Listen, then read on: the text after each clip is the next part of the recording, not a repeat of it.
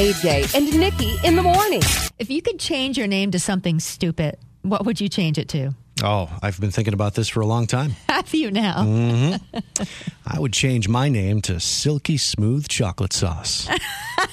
Hmm? What do you think about It's a that? pretty long name. I'm, Silky I'm Smooth trying to think. What would I? Chocolate Sauce. Oh, oh, Spinderella. Oh, y- yeah, that's a cool name. Yeah, there was Spinderella. there was a rapper named Spinderella. Oh. yeah, she was the third uh, member of Salt and Pepper. So we'd be Silk and Spin in the morning. Yes, we would be. Yeah. Yeah, there's a guy in California who legally changed his name to Sexy Vegan. That's what got me thinking about this.